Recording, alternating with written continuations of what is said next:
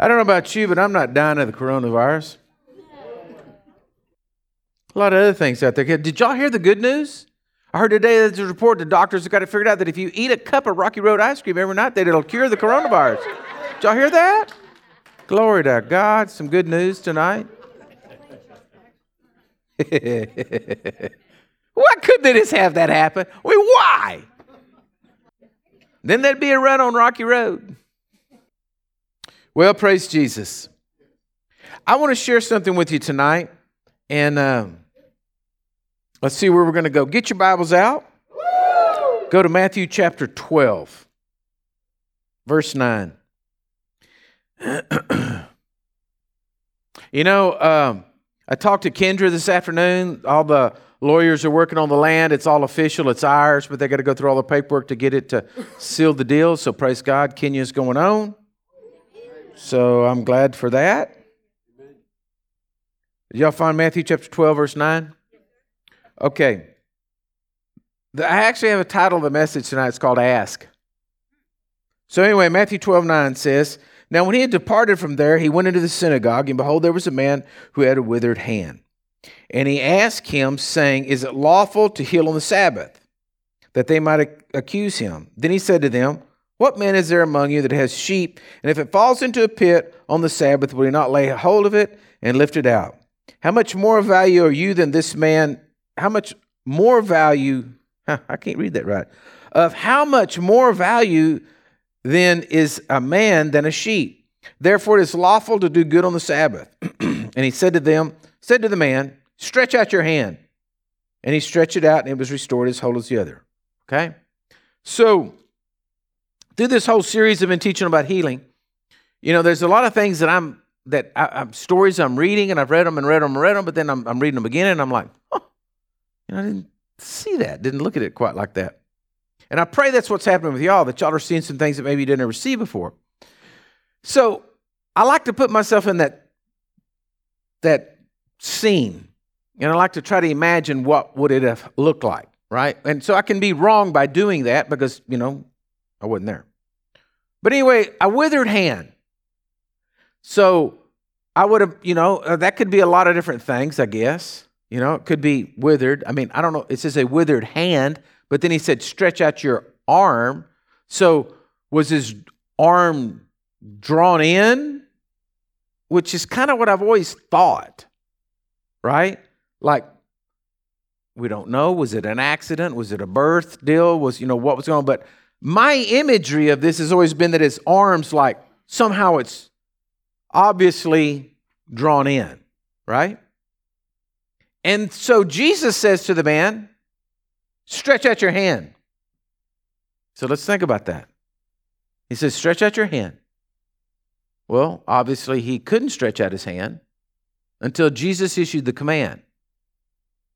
Somewhere in between the words Jesus spoke going into the ears of the man, then the man must have tried to stretch out the hand and it stretched out.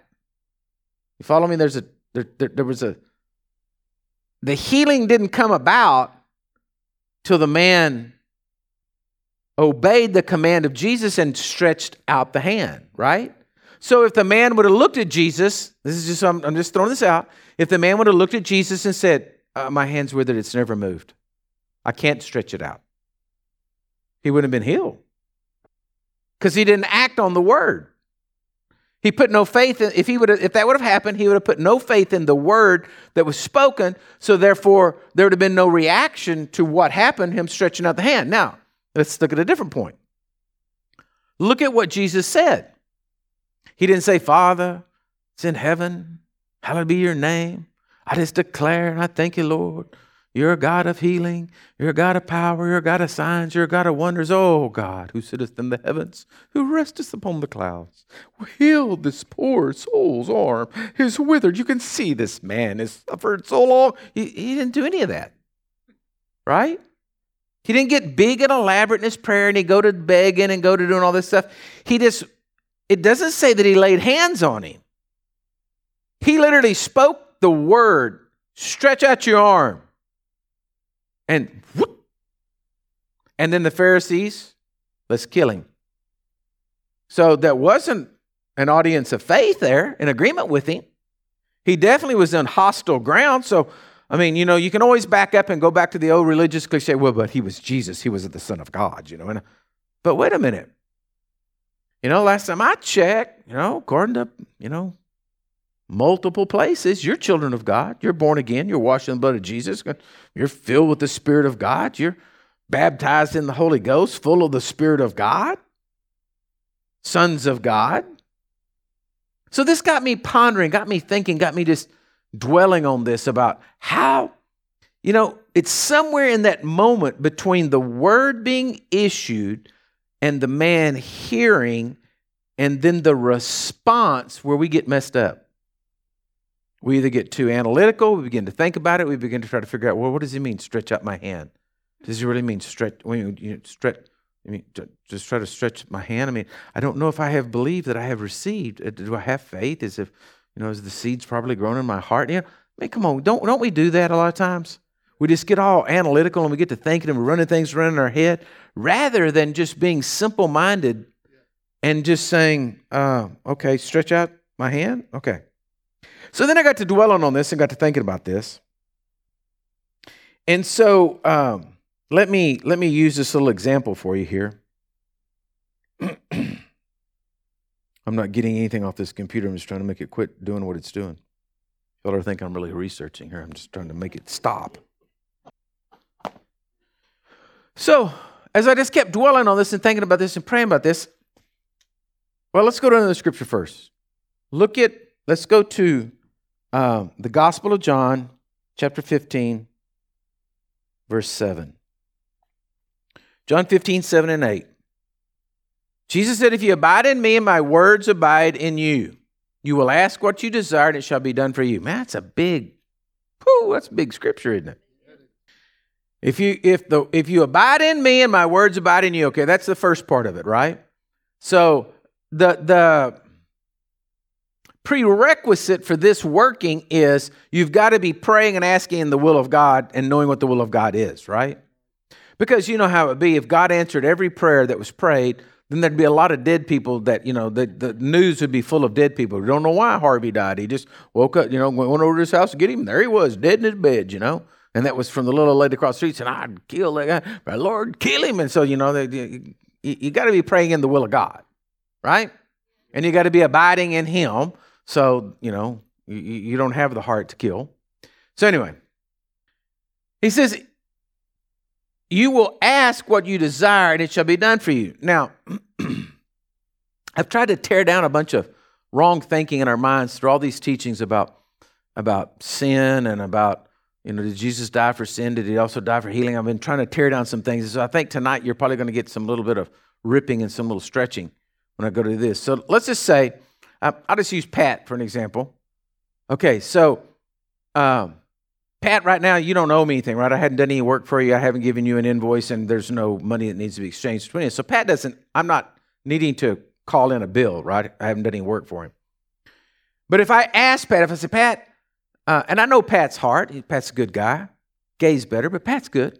And so if I said, if I said to him, uh, Pat, uh, give me $2,000. Okay? Let's make it more than that. Pat, give me $10,000. I ask him, right? But, well, I said, I ask him, Pat, give me $10,000. I'm asking him to give me $10,000. I said, Pat, will you give me $10,000? How about that? That even sounds better. Will you give me $10,000? Okay. In, in the word ask, according to Webster's dictionary, the word ask it says it can be two ways. The two that I'm talking about here is one is seek information. Like, Pat, what's your address? Okay, I'm seeking information. I'm asking to gain information or to make a request. Now, if Pat owed me $10,000, I'd done work for him and I said, "Hey Pat, I need you to pay me that 10,000." He owes it to me, so I'm expecting him to give it to me. Right? because it's due me. But if he doesn't owe me $10,000, then my request I'm asking him, or the, way I'm saying it, will you give me $10,000? I don't know if he will or not. So, what happens to us a lot of times, we go to the Lord with this kind of verbiage and this kind of thinking. We're asking, but we don't know that we're really going to get. You follow me? Because that's what we that's what the word ask means to us. And so we go to the Lord and we say, it's like, will you? Can you? Please?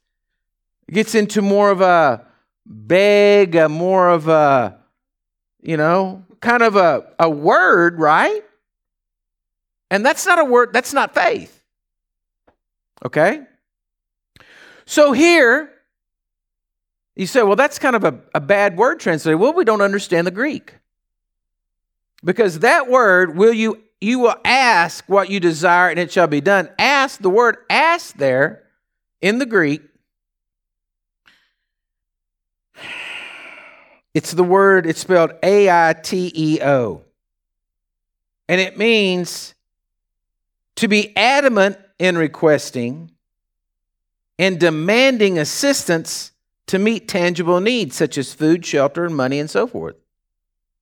So, in other words, the word couldn't truly be translated, you will demand what you desire, because that to say demand, that's like, who are you to be demanding anything from God? But wait a minute. Wait a minute. If it's if it's within if Pat has given me authority to do something and I walk up, oh, here we go, I'm working for Pat. I'm flying the helicopter. And I go to Pat. and I go to Pat and say, hey, we got to put fuel in the helicopter. Give me a credit card. I need to put I need to get gas. Or I'm driving his truck. Y'all with me? I'm driving his truck. And I say, hey, we need your, your truck's empty. We need gas. Give me your credit for your gas.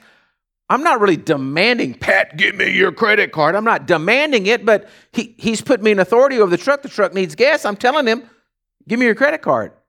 He's paying for the gas. You follow me? Well, see, we don't think about that's that word demanding. I'm not, that's what that word means, ask there. I'm not demanding it like I'm holding a gun to his head saying, You're going to give it to me. The word simply means, You've given me authority to drive the truck. It needs fuel. You pay for the fuel. Give me the card so I can put fuel in, so I can accomplish the purpose you've sent me out to do. Do you follow me? It's not, it's not demand like, God, you're going to give it to me right now because you owe it to me. No, it's because He's given us authority to do something. So he wants us to be doing business, kingdom business for him. And he's already laid it all out. It has already put it all out in front of us. He's already poured it out upon us and said, There it is. I, you know, want you to go do business for me. And we have to have these needs to do business. And so therefore, we're going to the father and say, Hey, dad, I need the credit card. That's what that word ask really means. It doesn't mean asking in the sense you don't know if you're going to receive or not. It means asking in the sense that You've been given authority to do a job, so therefore you're that word demand sounds a little weird, but it's you're demanding that you need what to do to accomplish the task. So if you put that in line, he says, If you abide in me, my words abide in you, you will ask, demand what you desire, and it shall be done. So when Jesus spoke to the man with the withered arm, he's not doing anything. He always said he didn't do anything but what he saw the Father do. So I didn't, I don't do anything but what I saw Daddy do. And so there's the man with the withered arm. He's obviously withered. He's obviously hurting. He obviously is not restored. He's obviously not healthy. He's obviously not how God wanted him to be. And so Jesus issues the command stretch out your arm. And the guy responds to the word. He's healed.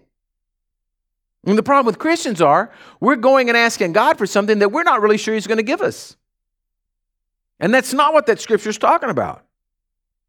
We're not sure because we haven't got down in our hearts that healing is in our covenant. Okay?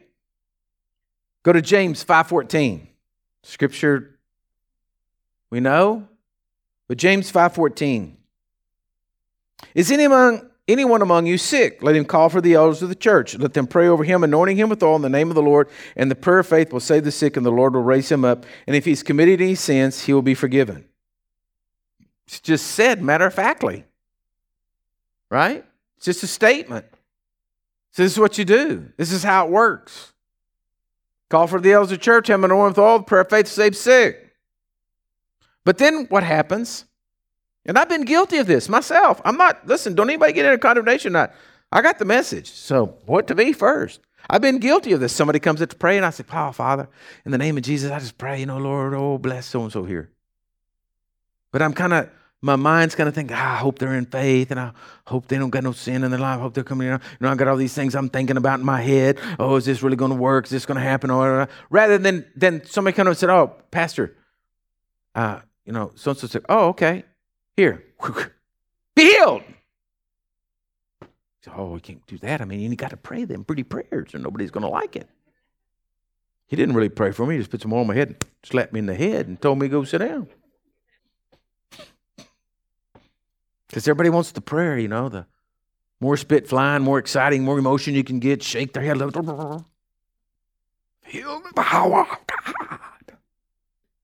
But see, Jesus is just doing what his father said. He's just taking the word. It's so, Jesus wasn't full of doubt. He just had the word in him, and he's trying to show us the example, and he just says, Stretch out your arm, take up your bed and walk.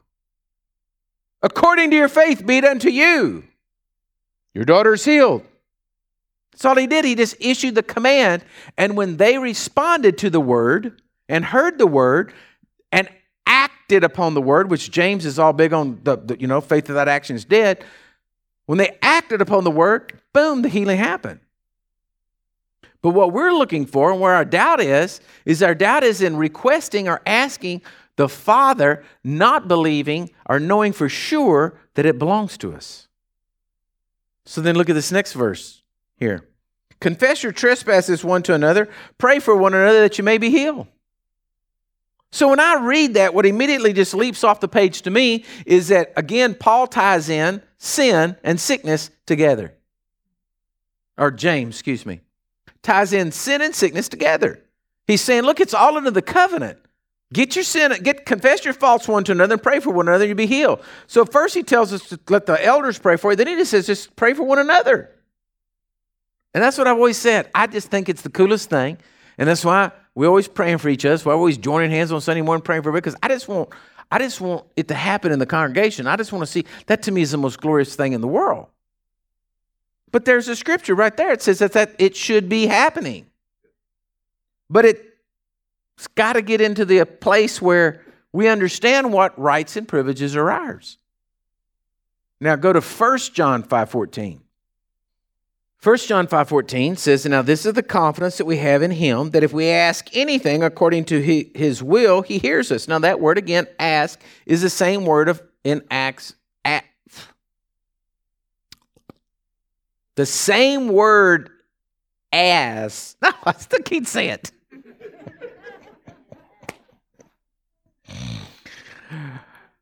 Hey! In John 15, 7, the word ask and this word in 1 John 5, 14, ask, are the same word. That's what I'm trying to get out.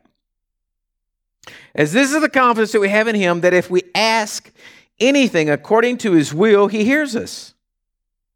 So he's saying right here in this See, because Christians say, well, you can't go be demanding anything from God. No, he's saying, my ear is attentive to my servants on this earth, that when they're requesting from me or demanding from me what they need to get the job done, I'm hearing that. My ear is attentive to that. My ear is tuned in to the demand that comes from heaven from my children that lines up with my will. Now, this is the confidence we have in Him that if we ask anything according to His will, He hears us. So then it takes us right back. Is healing the will of God? If it's if we take healing and we start looking at healing just like we look at sin. I've said this from the beginning. There's not any of us that believe no matter what anybody did in here that if they confess their sins that they would be forgiven. Nobody's going to sit here and say, "Well, you know, I didn't think he really confessed right," or "I don't know if he was really confessing uh, sin for the right reason. You know, maybe it was this, maybe it was that. And I mean, people could do something goofy, but you kind of know what's going on. And if a person is truly repentant for what they did, we all know that their sins would be forgiven and they would go to heaven. There's not any of us would doubt that. But the moment that it turns in your heart to where you believe that healing is under the same covenant, is under the same redemption, is absolutely as, as easy to receive as the forgiveness of sins, when you have that settled down inside of your heart, then you will ask the Father anything that's according to His will, and you will know He heard you. And that, go to the next verse, that He hears us. And if anyone, and if, he, and if you know that He hears us, whatever we ask, again, same word, we know that we have the petitions that we have asked of Him. It's the doubt within our own heart, the doubt within our own lives, the doubt that's been taught for centuries in church that has turned people's ears to where they're shutting the doors of the church rather than opening up and say, anybody who thinks they have the coronavirus, come by here, we will anoint you with oil, and you will be healed when we pray for you. You know, I, am I'm, I'm out there, I'll admit it. I, I got some wild imaginations, but you know, today reading some headlines, listening to some stuff, and you know they're talking about, oh, what's going to happen in our prison system? What's going to happen in our nursing homes? You know what's going to happen there? Wouldn't it just be great if a little old Christian just showed up? I mean, a five footer. We don't need a giant, just a five footer full of faith. And just went around and anointed every person in there, and they were all miraculously healed. Got younger, got up there, and they came over to see how many dead in that nursing home. They're in there, you know, playing the banjo, doing a square dance. what happened here? Oh, they just prayed for us. And once well, prayed for us. And we're all healed. Instead of hospitals, they said, you know, hospitals are going to be maxed out in three months. Can't even get in one. Wouldn't it be empty, it, just great if they were all empty in three months? Because Christians rose to the occasion. But as long as the church has been teaching doubt and unbelief, and that, you know, sometimes God heals, sometimes He doesn't, sometimes God says no, sometimes God's using this to kill you, sometimes trying to get this in you, trying, He's trying to no, they got all kinds of stupid things. And I'm just saying, wow, wouldn't it just be novel? Just be exciting that we just became Christian sons of God, just like Jesus wants us to be, that anything we asked and demanded that was ours, that we just walked in it. All doubt and unbelief was out of us. Let me give you one more scripture. Go to Ephesians 1 3. Blessed be the God and Father of our Lord Jesus Christ, who has, that is past tense, blessed us with every spiritual blessing in the heavenly places in Christ. He's not going to bless you, He already has blessed you. He blessed you with everything in heaven the day that you were saved. It all became yours the rights and privileges of sons of God. Sometimes, you know, of course, coming from being a carpenter, I think about it, you know, like that's like going to the job and asking your workers to build a house and not giving them any hammers, but giving them nails. And so you go up there and they're all diligent because they want to get it built and they've got rocks and they're trying to hammer a nail in with a rock and somebody's got a board and they're trying to nail it in and you're looking at them saying, okay, guys, just keep at it. You can get it done. And I feel like that's what the church has been doing. We've been trying to build the kingdom of God with the wrong tools because we never had the, the hammer.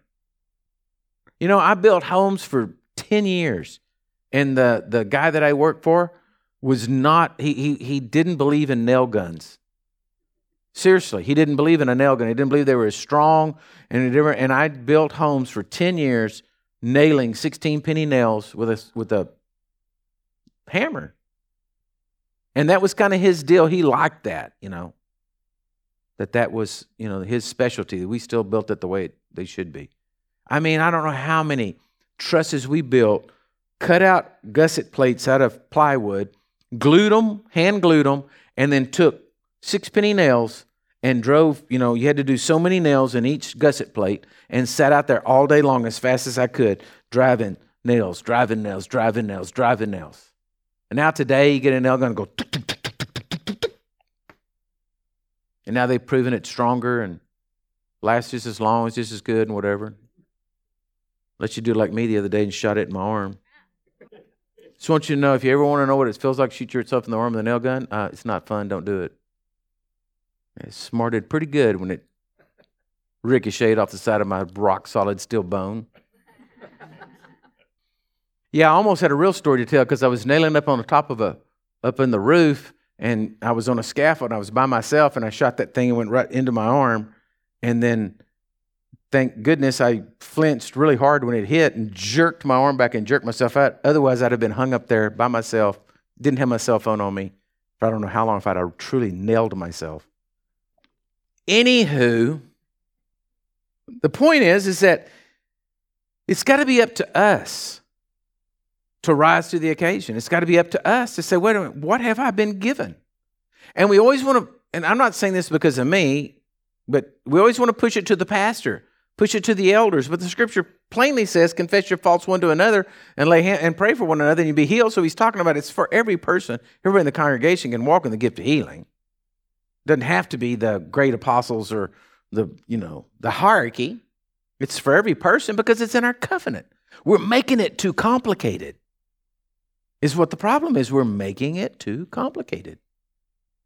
And that complication has brought in years and years of doubt and unbelief within our hearts so that we're not going to request from heaven what's rightfully ours that we need to get the job done to advance the kingdom of God on the face of the earth. So think about it this way. When Jesus went, we looked at it, I think last week or maybe the week before, when we looked at Luke 10 and Matthew 10, where Jesus says he gave authority to the disciples and, and told that group of uh, to go out and to go to every city and lay hands on the sick and heal everybody there. And if they don't receive you, dust, just get the dust off your shoes. So there's going to be certain people that aren't going to receive it, folks. You just got to get over that. There's going to be certain people that are not going to receive the gospel. But that didn't, they came back rejoicing and said, Lord, even the devils are subject to us. Everything's falling. Man, eh, people being healed all over place is amazing. He gave them authority, told them to go do something. They took what they did. They didn't have to ask him because he'd already given it to them, right? And as they went out and spoke the word, be healed, people were healed that grabbed it in faith. Now, I believe if you sat down with a sick person and said, Look, this is what the gospel says Isaiah 53 Jesus died for your sin and for your sickness. Here it is over here. He died. You know, right now you can confess your sins. Jesus will forgive you. And they were had their hearts open. What I'm saying to y'all is be careful what you pray.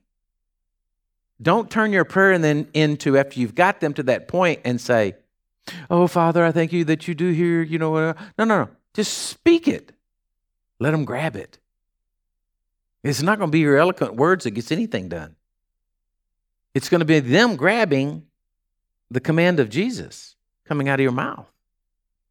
And so I'm for shorter prayers because maybe we'll mess up less. You know how it always is the more you talk, the more you get yourself in trouble. Maybe that's what happens, and we've got to get that stuff out of our life. And so maybe it's shorter prayers we need, like be healed. Stretch out your hand if there's a withered hand. Get up off your bed. Maybe there needs to be something. We just got to pull it back because the more we talk, the more we get in trouble. Then before long, we find ourselves falling back in an old rut of a prayer of doubt and unbelief and not even speaking the word and commanding things to move. Y'all following me? So, what I think we got to do is you know, like from tonight's message, what I'm what I'm challenging y'all to do is to you know think about this. Get, go over these scriptures. Look at this thing. Realize what well am I asking God? Am I asking it in the in in the form of Lord, if you don't mind, or am I asking in the form of Yes, Lord, thank you for healing and and we're, you know what what what where's your faith at? You've got to really ask yourself that. Do you believe Ephesians 1 3 that you have been blessed with every spiritual blessing in heavenly places? Because if you've already, if the issue's been settled in heaven, then it's yours on earth. Right? Jesus paid for it, He bought it. His blood on the cross. And so if it's already settled in heaven, it's yours on earth. And so all I can say is, you know, I'm sure that in, in all of our our lives and, and everything that we we do, that there's probably different scenarios to everything, and and you, you there's going to be some things that you're going to have to stop and think about, you know. But in general, man, be bold, be courageous. Speak the word of God. Don't back up. Don't don't don't give up. Don't quit. If you pray for one person and, don't, and you don't see anything happen, then go to the next one. Find the one that's fa- full of faith. Find the one that's believing. Find the one that's going to get in line. And like I said, people get sick, they start looking to Jesus. Amen? Amen.